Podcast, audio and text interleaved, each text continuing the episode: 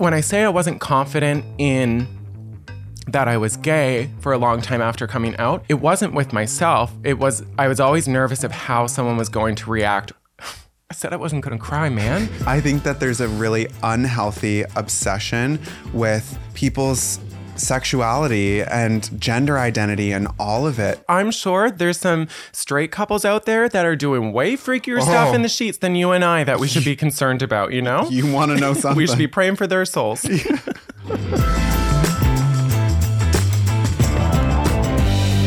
Good morning and welcome back to another episode of Tangents with Tyler and Todd. I'm Tyler. And I'm Todd, and we're having a really good day today because it's the first day of our peppermint mocha coffee season. Yeah. Which is a pretty big deal for us right now. Yeah. I don't know if you've ever had it before, but it's this creamer that comes out. We had pumpkin spice up until last week, and now we've switched over to holiday cheer, and it's just so yummy. It's like a candy cane for adults. Yeah, it, well, it tastes. That's exactly what it tastes like, like a melted candy cane in your coffee, and it's definitely not good for you. It's super high in sugar, but it just gives me that like pep that I need right now. And calories don't count till January. Every dietitian says that. So that's what we're going with. Anyway, I feel like we're already started off on a little bit of a tangent. Yeah. Today, we wanted to talk about a question that I feel a lot of people in the LGBTQ plus community get asked. Yeah, or ha- have to deal with. yeah, and it's kind of like, how did you know you were gay? When did you know? What was your coming out story? All those types of things about the experience of growing up gay and the journey to figuring out what that is. Yeah, I mean, it's something that we've had to kind of come to terms with our whole life. Like, people always are asking. Wait, you didn't wake up gay one day? Yeah, I mean there's there's a lot of people that believe that. I am definitely from the camp of I was 100% born this way. Not to kind of get too far ahead of ourselves, but there's just no logical justification of why someone would choose to have a more difficult path in life because for all of the reasons that I'm so proud to be gay and I wouldn't change it for the world, make no mistake, it is a very very much more difficult path to take. Yeah, exactly. And like we can only share from our experiences because I think everyone goes through this process and part of our lives completely different. Like my journey to find out that I was gay is different than your journey Yeah. was. And no two Everyone's- stories are the same. Yeah, I think that's the beautiful thing about this community is while there is very much a shared experience, it's also everyone's story is so unique and so beautiful in its own way and also tragic. A lot of stories are. You and I, we have an incredible amount of privilege of being from supportive families, even though we didn't necessarily know that our parents would be supportive. And both of them kind of took time in their own way. There are people that are in very dangerous situations in their home life. Yeah, exactly. So let's kind of go back to the beginning. Yeah. And what was it like for little gay boy Tyler growing up in rural Newfoundland? Well, it um, wasn't good to be like right off the hop.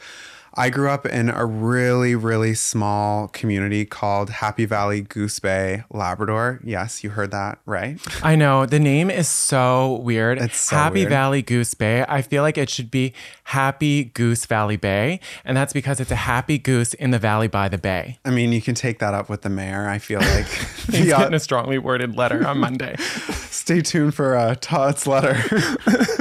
But yeah, like it's it was a town of 6,500 people in a very remote northern community. So just to give you some perspective, the only real way in was by boat or air. You could technically drive if you wanted, but it was a dirt road highway that the nearest community to there that was a city of like 10,000 people. It was called Lab City and that was like a 6-hour drive just to kind of give you the idea of how remote it was. Very remote.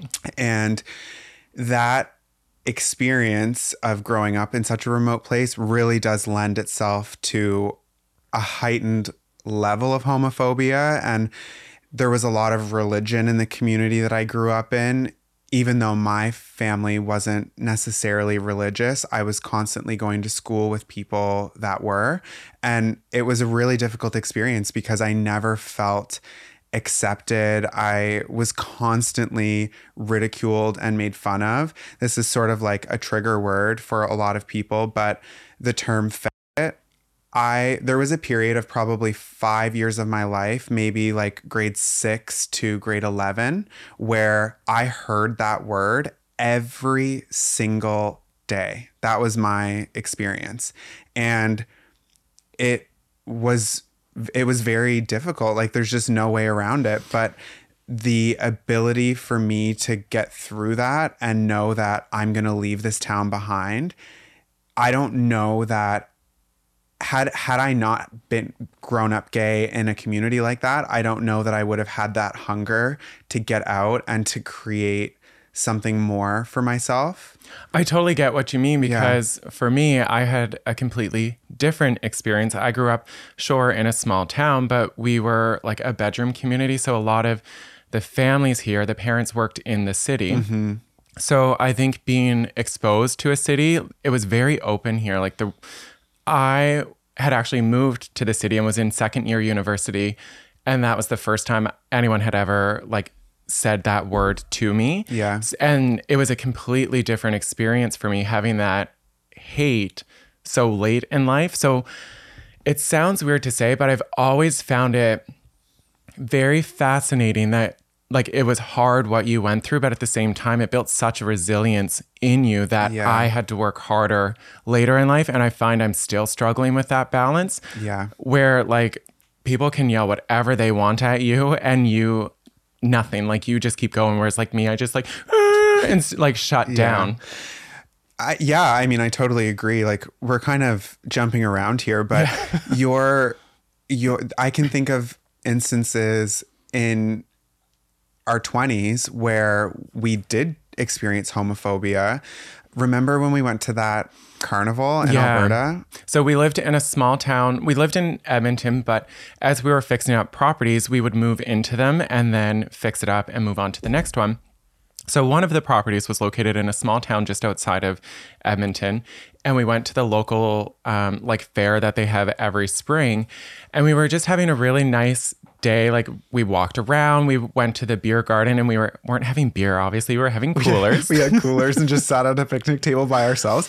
And I mean, it's difficult if you have no like perception of what Alberta is like, but think of like a really small town in Texas. If it's if farming, that, like it, yeah, that's and, what the, and and oil, but it's yeah. very very blue collar, cowboy hats, a lot of trucks, lot of lot of trucks, A lot of trucks, rough and tumble kind of thing. So like Todd and I, let's be honest, we we stuck out like a sore. scooting in with our Prius, yeah, having a couple coolers on. Hey boys, we're here for the fair.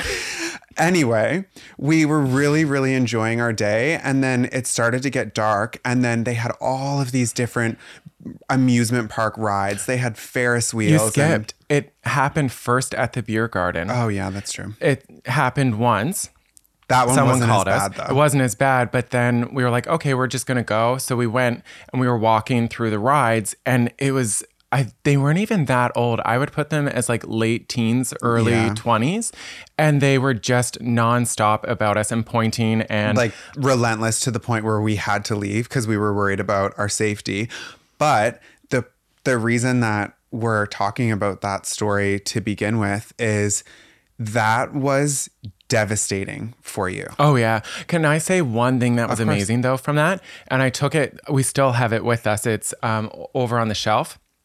But we shared about what had happened and people had seen it.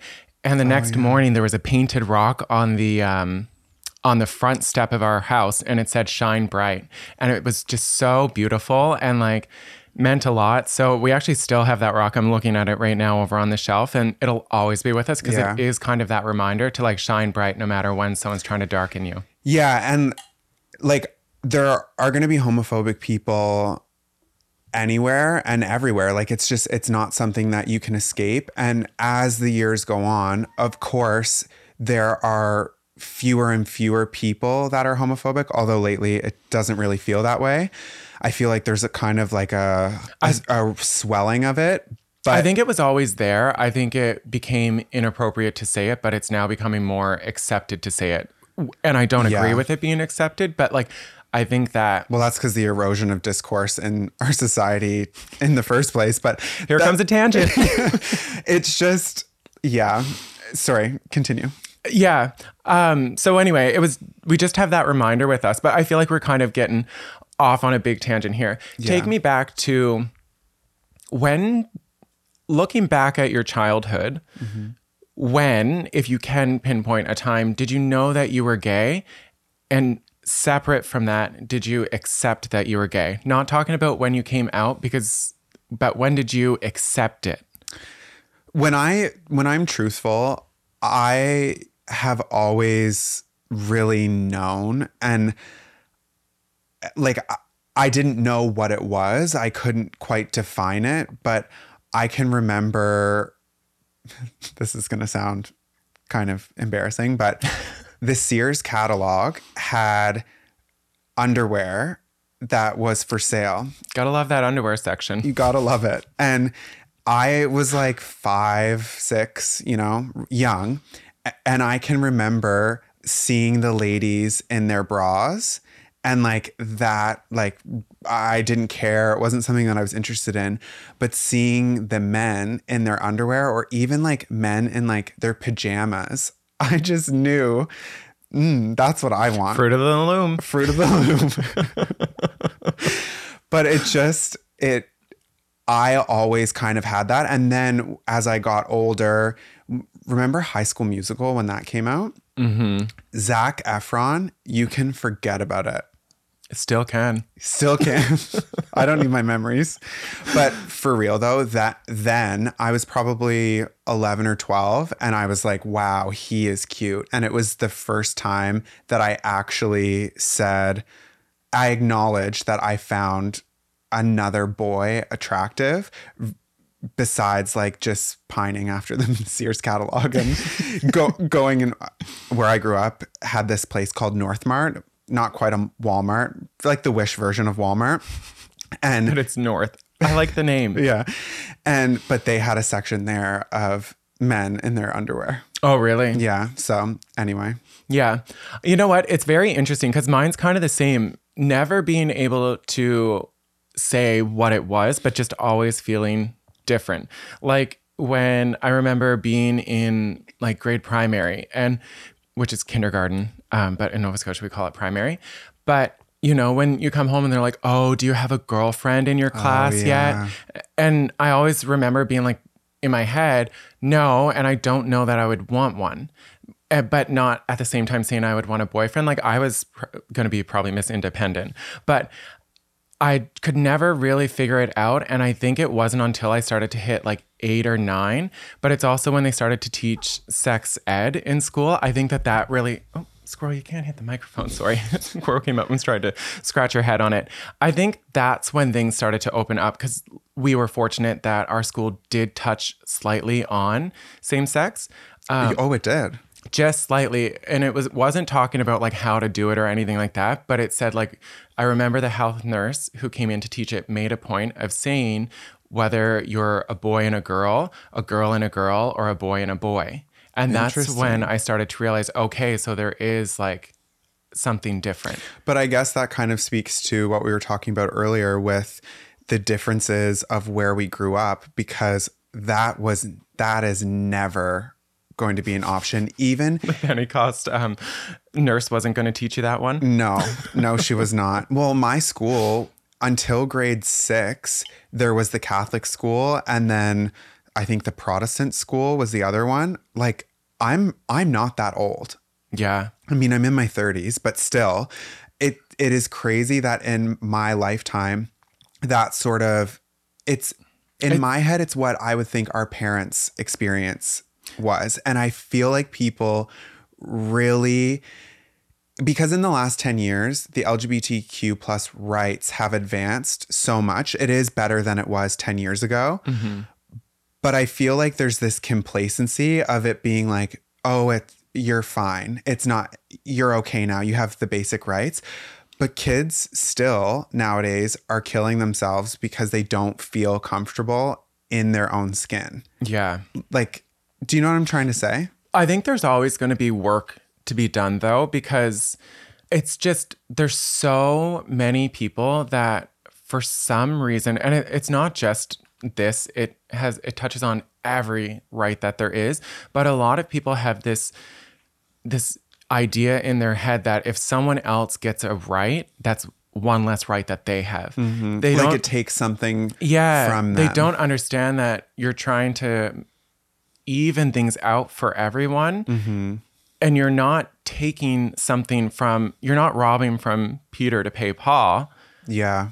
It still has his stuff. You're just trying to pay paul a little bit extra so he can catch up to peter. Well, I mean, this is a whole this is a separate tangent itself, but the reason that that bigots do that in my opinion is because they they actually are having something taken from them because by you having the same rights, they're not put on the same pedestal as they previously were. They would have more employment opportunities. They mm-hmm. they they are by you gaining rights they are losing something because they're never going to rise to your greatness or your potential because you're you're going to work harder for it. You're going to be better.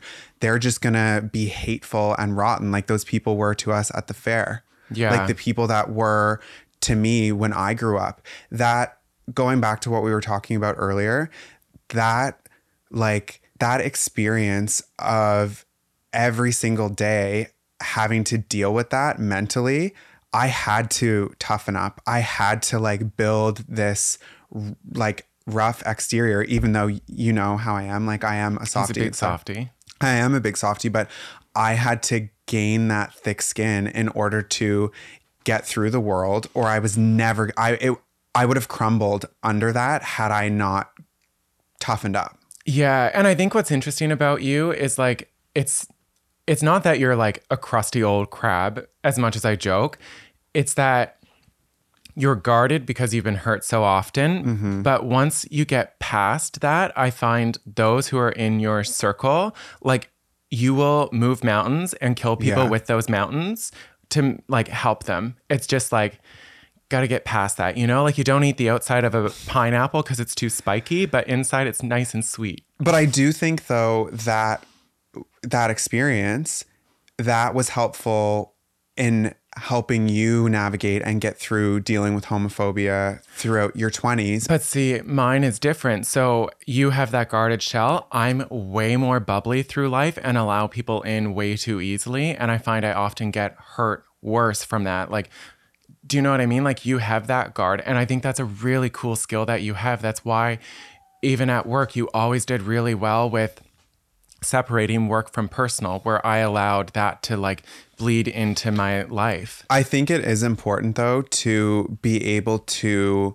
Hi Eddie. Hi, Eddie. Do you want to come up? Do you want to come up? Hey. Eddie's our dog. He wants to Come on up, the Eddie. Oh, he probably knows we're talking about heavy stuff today. Oh yeah. Hey, You can come up here. You can come up. Come on up. there. All right, now that that's out of the way, the animals are all rearranged. But yeah, going back to what we were talking about, where I feel like we are jumping all over the place, but it is a topic that has so many layers. And I think understanding where someone is coming from and and their upbringing and their experience is it's a really important piece. yeah. So I guess going back to like our journey, what was it that made you? You said it was around like eleven or twelve. Like, what do you think was kind of the catalyst or whatever for really making you understand it? And what was that period like? So that time wasn't good be- because, like I mentioned, dealing with that homophobia every day. However, I was able to find a good group of friends pretty early on that coincidentally, almost all of them ended up being gay themselves. Mm-hmm. so I think that there was like the kind of laws of attraction, like we were there looking out for one another. But actually realizing it and saying it out loud and telling people, I met you before I ever had the confidence to share that to the world, which is kind of unbelievable in a way, but it never felt like an option, mainly because of my safety. Like I didn't feel like coming out was a safe thing that I could do. If we hadn't have met and say you went to university, like we weren't paired and stuff, were you intending to come out once you got to the city? So my plan was the old Tyler was going to die when I moved away. So Are you trying to be a little Taylor Swift here? the old Taylor's dead. no, the old Tyler can't come to the phone. Oh, right that's now what it was. Yeah. because he's dead. no, but I I made the very conscious decision that I knew I was not going to live life lying to myself anymore. If you've if you've come out of the closet, even though I hate that expression, but if that's happened to you, you know what the experience is like when you're in the closet and it's really really difficult. It to not be able to show up every day in your life authentically you weighs in so many different facets of your life that it eventually becomes so overwhelming. And i knew i i've done this for the last 17 years. When i leave here i'm creating a new life for myself. However i I didn't come out when I was in high school. So I I wanted to, but I didn't have the confidence to do it. Straight up, I just didn't feel like I owed the people that made fun of me my That's whole fair. life. I didn't owe them that satisfaction of being like, "Yeah, you're right." so I waited and the summer was kind of like ticking on and on and on and I was like, "How am I going to tell my parents like I didn't know what to do?" And I've never told this story before, but my cousin Greg, if you're listening to this, hey, he's probably five years older than me. And he came out in a very, very public way to his whole family, our family. He posted a photo on Facebook of him and his boyfriend kissing. And this was when Facebook was like really, really all the rage.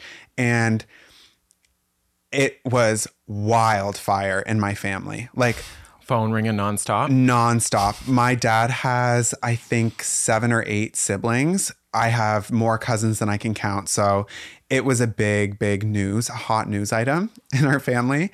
And my parents didn't care, did not care, couldn't have cared less. They were like, that's awesome. Like, good for him. Like, Well, they had their priorities straight. Like, it's not their bedroom. Yeah. And they got other things to worry about, like going to work, putting food on the table, like raising kids. Why do they Yeah. need to be caught up in it? It was um it was really cool though to see them so cool and comfortable about my cousin coming out. I was like, well, like how hard could it be? So like that night or maybe the next day, I texted both of them and said like, "Hey, like I want to talk to you. Like I have something to to share with you." And then I was like, oh my gosh, I can't, like, I can't say it in person. Like, I really, really wanted to have that moment with them where I just like sat them down and like explained everything, but I couldn't. I couldn't bring it. Like, I was just, I was so scared. And mm-hmm. It's, it's sad to, sad to say, I don't I think I would have felt more comfortable being totally just open and honest with my parents had I not had the years and years of being called a faggot every day. And I still think about that that all those people they did they took that from me because had I not been bullied so bad, I probably would have been more comfortable but I was scared. So I so I didn't. I still told them. I like I wrote it down and I want to push back a little on that because I feel like that's a burden that you shouldn't carry because I think so. I didn't tell my parents face to face either. I couldn't. I think there's a power dynamic that at that age when you're still a teenager with your parents, there's also a maturity thing. It's a very Yeah. heavy topic to discuss. There's also a as much as they were supportive, it was probably still on your mind. What if it's a different story when it's their kid? Yeah. There's so many things that even now I'm what 33, I still have trouble with hard news face to face with people. Like it's a hard thing to do. So I don't think that that's I'm not, and I, I want to be clear. I don't think that like writing a letter to your parents or texting them or whatever, however you decide, how someone decides to come out, that's totally on them. I'm just saying from my perspective now being who I am today, I'm I know it's easy to look back and say I wish that I had done it different, but I I I wish that I had have actually sat down and had that conversation with them. I don't know. It's it's a hard it's a hard thing, but what I was trying to say is I think that my experience growing up and all of that, it definitely influenced how I felt comfortable coming out, and I wish it didn't. Would you say from the second you came out, did you feel instantly confident? No, of course not. Yeah. Okay. I just want to, because that's the same thing too. I feel as though only within the last like five, six years, maybe pushing like around the time we got married. So maybe like nine, there was a long period because I came out like before you did. I was out in high school. And there was a long period afterward that I was out and like acknowledged it, but I still was like shaky in my voice when I said it or Yeah. Still always worried. And I think that that kind of goes back to like telling your parents how you did versus face to face. Like it's a hard thing to even still, it takes a long time to process it. Yeah, I think TV and movies make it seem like you Yeah. crush down the door and like I'm gay. and like they're like, oh my God. And they're throwing a party. Like it doesn't happen. People have to process things. And like it's just another It does happen for some people, but that I, I think it's feel- a false pressure that Yeah. media puts on people as if like kids dealing with this or people of any age dealing with this don't have enough pressure that they're putting on themselves. or that by coming out it solves all of the sort of mental health things that you're Oh, yeah. struggling with like that's kind of what where i was getting at is like you don't have the experience of being bullied every day or like being fearful for your safety and then just come out of the closet and then i don't i'm cool now like all better My gay vibes repel the negative energy. yeah it just i don't think that that's realistic and a big part of my 20s was sort of navigating that and figuring out like who i am as a person without the expectations of religion of the structure of my hometown and like being out on my own i moved away when i was 17 years old and started dating you and then built an entirely different life than what I had before. It's it sometimes I think about how it's just it's wild that I created and manifested everything that I have today by my grit. Do you think that's a big motivator motivator for you? It's a big motivator.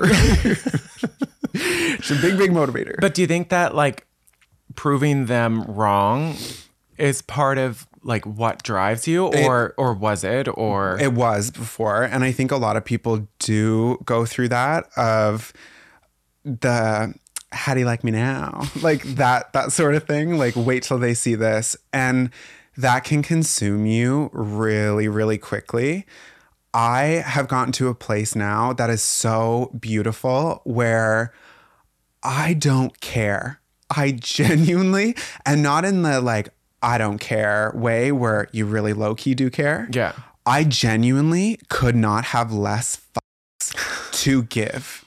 And that is, that is such a freeing and powerful thing because on- once you get there, no one can take anything from you. Words don't matter. Like if someone called me the F bomb now, I would be like, are you okay? like Yeah.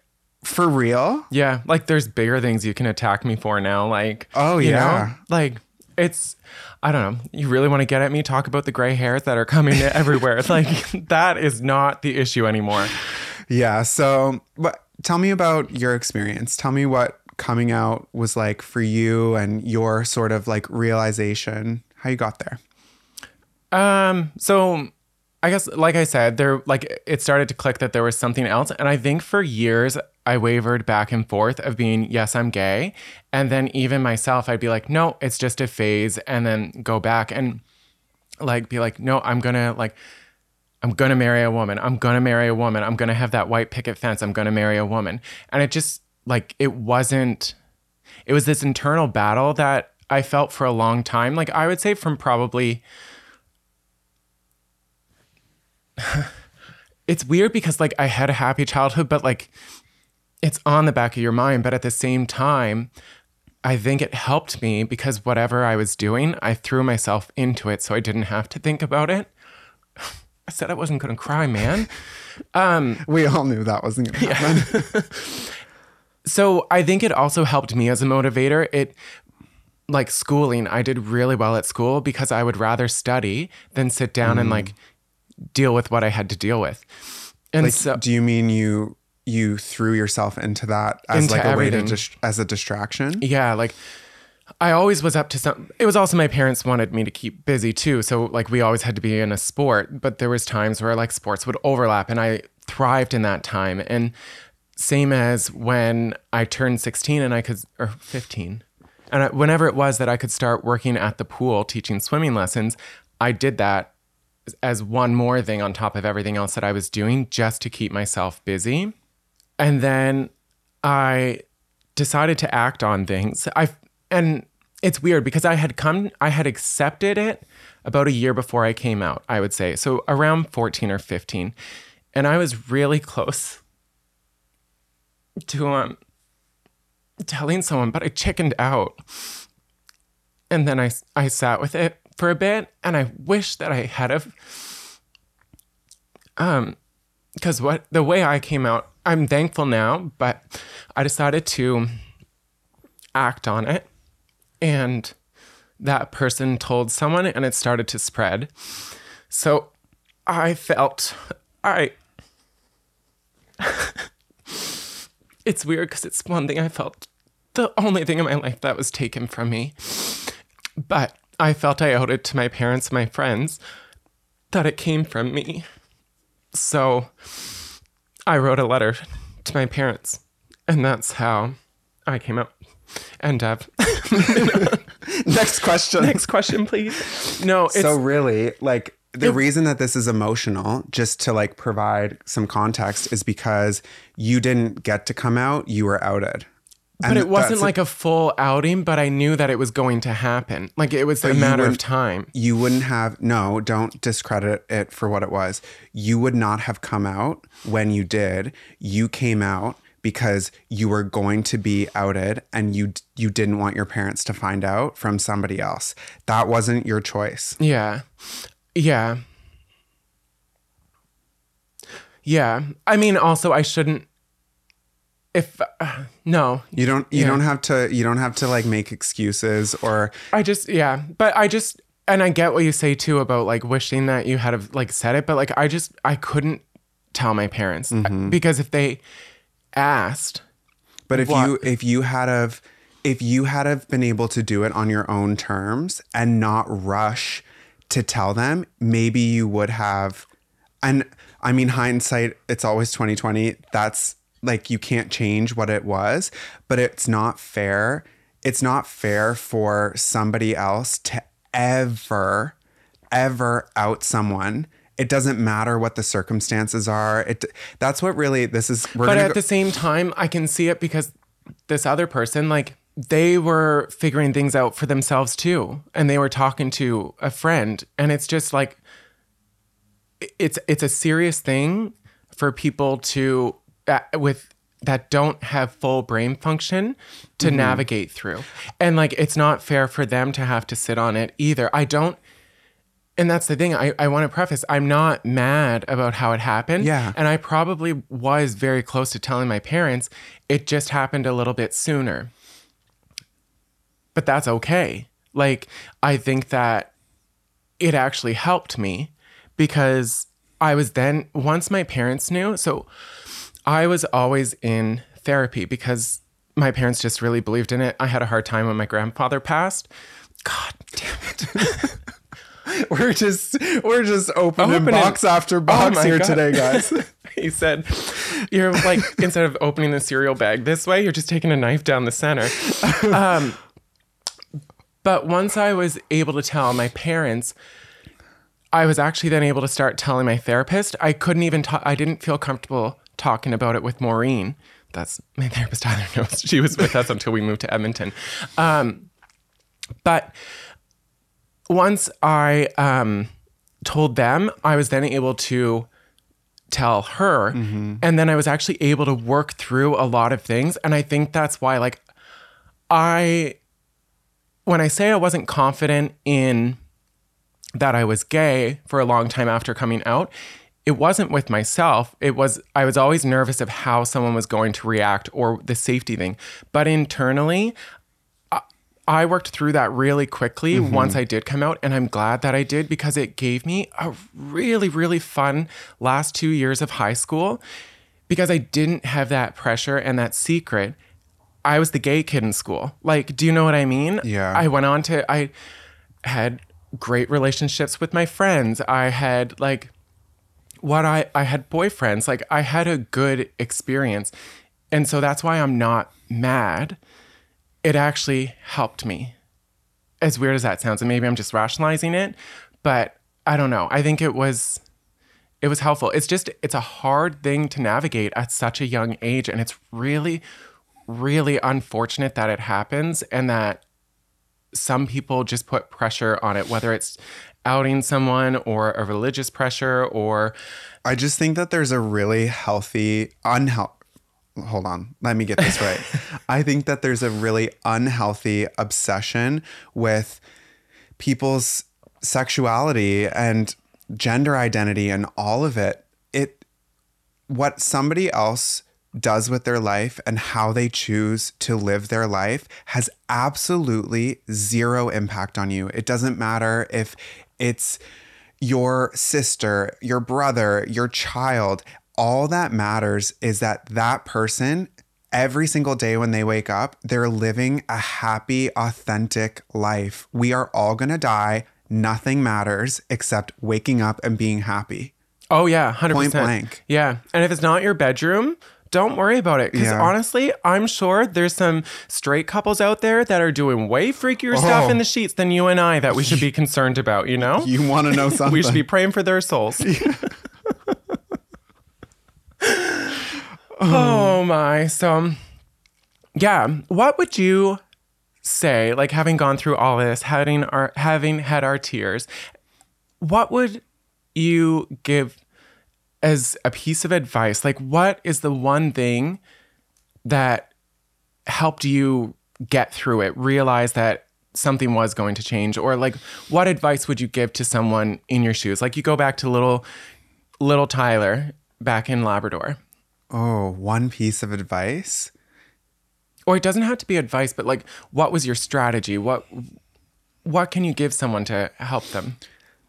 I think when you're in a situation like that, getting everyone again, everyone is different, but getting a really, really good education and throwing yourself into school, when you made that point earlier, it never occurred to me, but I did the same thing. Like, I never, education was always an exit strategy for me. And, and being able to like channel all the negative that was going on in my life by just doing really good at math, writing the best essays I could, doing all of those things, knowing that that is going to give me a ticket out of here and to something more. Because let me tell you, when you go to college and you go to university, you are surrounded. You are surrounded by like minded people. Yes, there are people that are probably homophobic that go to college, but I it's mean, way it's way less. It depends on the school you're going to. There's obviously Yeah. liberal versus conservative schools. We went to a school here that was very liberal. I still remember we worked at I don't think sc- schools in Canada aren't um they're not political like that. I mean like some of them have like Christian schools that would have Yeah, but that's not the same thing. Like that's I wouldn't say I wouldn't Oh, say that. see that's what I meant by it like more conservative views on like LGBTQ and stuff. Oh, Versus, okay, like, I, I heard it like politically. I No. see. Like if you're saying like a like a Christian s- school, Uh, yeah, that's Oh, what yeah, their yeah, kind yeah. of Okay. like their background. we is. don't have that here though. no, not on this side, but out west there were a couple um, Christian universities. Oh wow, I didn't know that. Yeah. So, but I still remember when we got engaged and we were working at the campus bar, like it wasn't a thing. Even all the line cooks, because we both worked at the bar together, thought it was the best thing ever, wanted to see the ring, were congratulating us. Like it, it was a whole different experience. But I think that's what, like, you're so right about the education. But I just want to say it doesn't necessarily have to be focusing on school. If you're good at music, focus on find an yeah. outlet. Like there is a way out. You just have to find it. And so if that's school, if that's maybe you're the best poet there is, or Yeah. you become a rower. Hone hone whatever craft it is. Just focus on it because you're going to be the best at it and you're going to get through. I do want to say one like really specific example though was when I moved away, my first year of university, I moved into this residence. At, it was in at Dalhousie University. It was called Fountain was the name of the residence. And I went to like one of my first kind of college parties, I guess, where everyone's just like drinking and you know, you know how college parties get. It's residence. It's residence. And there was somebody that was a guest of one of the first year students and they they weren't in university. So this guy, it was basically one of the girls that lived on my f- floor. Her boyfriend didn't go to our school. He wasn't in school at all and he came in from like the community and was staying with her for the night. Anyway, at the party, he referred to me as the F bomb. And all of the other guys that were there, all of the university guys were like, he needs to leave right now. Like they were going to beat him up, like actually beat him up. And I had only known them for a couple of days. And it was that transition of like, a few weeks ago being in my small hometown where everyone was calling me that to now all of these like big like buff soccer players and volleyball players like all the like athletes are coming to my defense was it completely like flipped what my perception was because I if I if that experience didn't happen to me, I think I would still paint people with like broad strokes. Like if you're a hockey player, you're probably going to make fun of me and be homophobic, but that's so like that's so not true. Imagine that. People are nuanced. Yeah. this just in. but when you have that experience though of if you're a jock, you're going to want to beat me up and make fun of me. Yeah. So it's fair to assume so I stay safe that everyone that's like that. And I think that that's a really common experience that people in LGBTQ plus community have where you're so traumatized from being abused for so long that it makes you it gives you that hard outer shell to protect yourself, but it also walls you off from all these beautiful experiences that you could be having because you're just trying to protect yourself. Do you know you know what I mean? And I was I did that to myself for so long and now that I've gotten to the place where I just don't care anymore, I'm able to have these beautiful connections with people that I may disagree with. Maybe you're incredibly religious and you know that doesn't mean that you're going to hate me. Yeah. I think that's what I have come to actually really love about the human experience is that I can have a conversation with someone who's a clone of me and have all the exact same beliefs, but I'm not going to learn anything from that conversation. Mm-hmm. But if even if we disagree on one thing, I I don't like when you when it turns to an argument. Yeah. I think there's a real cool way that even when you're disagreeing, you should always come away with one new point from a conversation with someone that disagrees with you. And like it, even if you still don't end up agreeing, at least you can start to understand where they're coming from and like the lens that they're um, viewing the world from. Yeah, we all have such different experiences and perspectives. I took the, I know where this came from. Remember, I took that course called Social and Emotional Intelligence. No. Oh, well, it was a course and it was all about conflict management and how to, rather than, because they always said, like, if someone's escalating, you escalate with them and then you bring them back down to like, so they mimic For you. the adoption approval? no, this was something for work I took so that I could better manage um, conflict and stuff. Oh. And basically, it was a really cool course. And I got a book out of it that I ended up reading.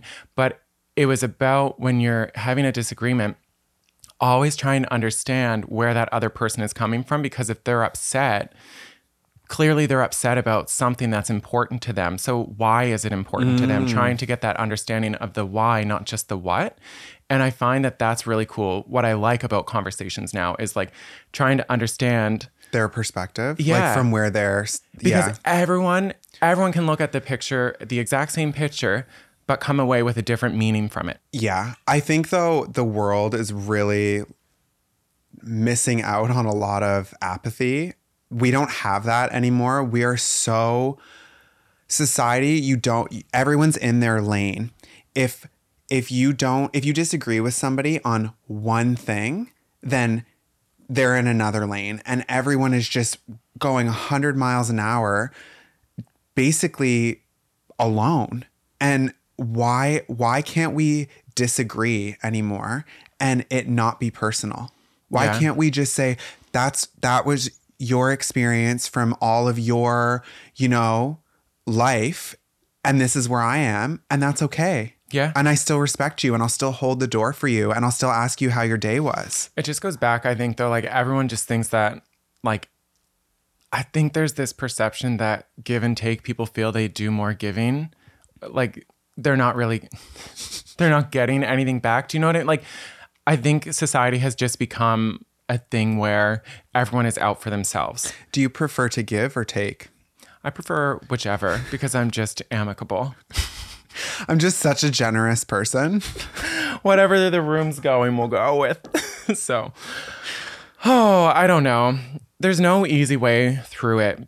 Basically, everyone's experience is going to be different, but I think that's what's beautiful about our community and why it's such a fun and welcoming space, whether you're an LGBTQ plus member or an ally. Like, everyone's been through so much shit that we're not going to stir it up. Like, we're done with that part. Do you know what I mean? Yeah. Like, come on in. The more the merrier. It's cozy in here. well, I feel like we went on a few tangents and down a couple rabbit holes on that one. And I don't know if it really makes sense, but that's just kind of our experience and what we went through. And everyone's journey is going to be different. So, I feel like we could really go even deeper on each of our experiences with our parents and how it all was, but maybe we'll save that for another episode. For now, it's time for some tea.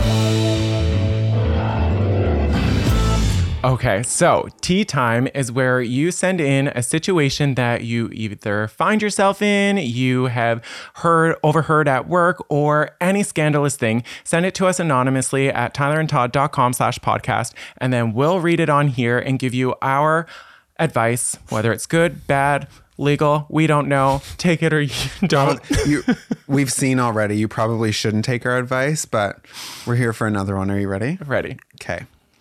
My boyfriend's ex wife is 20 years older than him, has some failing health issues, and because she has no local family, she still lives with him.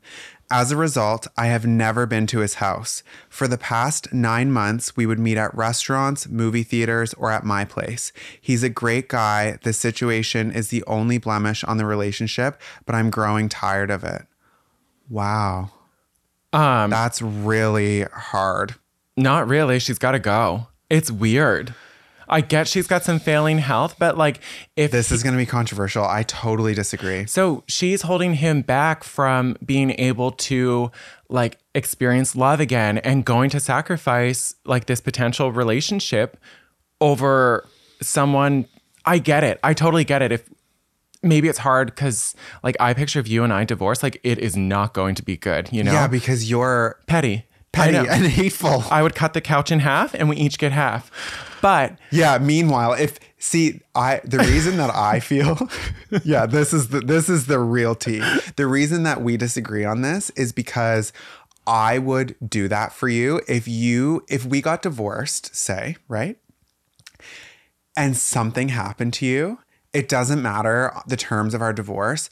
I the love that I have for you is it's so deep beyond just being married to you that I would do that for you, even if I was in another relationship. That other relationship I would put on the back burner because I grew up with you. I'm who I am because of you. And they were together for 20 years. No, oh, she's Oh, 20 no. years older. She's we don't know how long they've been together. We don't know that. And hmm. like it's very I I get what you're saying and if we broke up, I would always be there if you needed me, but you're not going to be like on a respirator on my couch when I'm trying to find love again. Do you know what I mean? Like You're raw dogging it in the back room, and I'm huffing for air on a respirator. just the beep beep beep. I- yeah, I I would say like if he's not willing to move on, you should. I feel my official advice is it's hard because you, unless you fully know the depth, it's kind of goes back to what we were talking about earlier about being more apathetic and like trying to understand the why of someone's decision and being in their shoes. There's clearly a reason. It probably has nothing to do with the fact that he doesn't want to be with you or doesn't love you. play it long term. So if if she hasn't even been over to his um, apartment or house, how are they ever going to cross that point in their relationship when they move in together? Like, when Sally kicks the bucket, probably. or is Sally going to be on her couch now? Like, do you know what I mean? the more the merrier. Like, I think you if you want to start a new relationship, you need to be clean of the old one. yeah.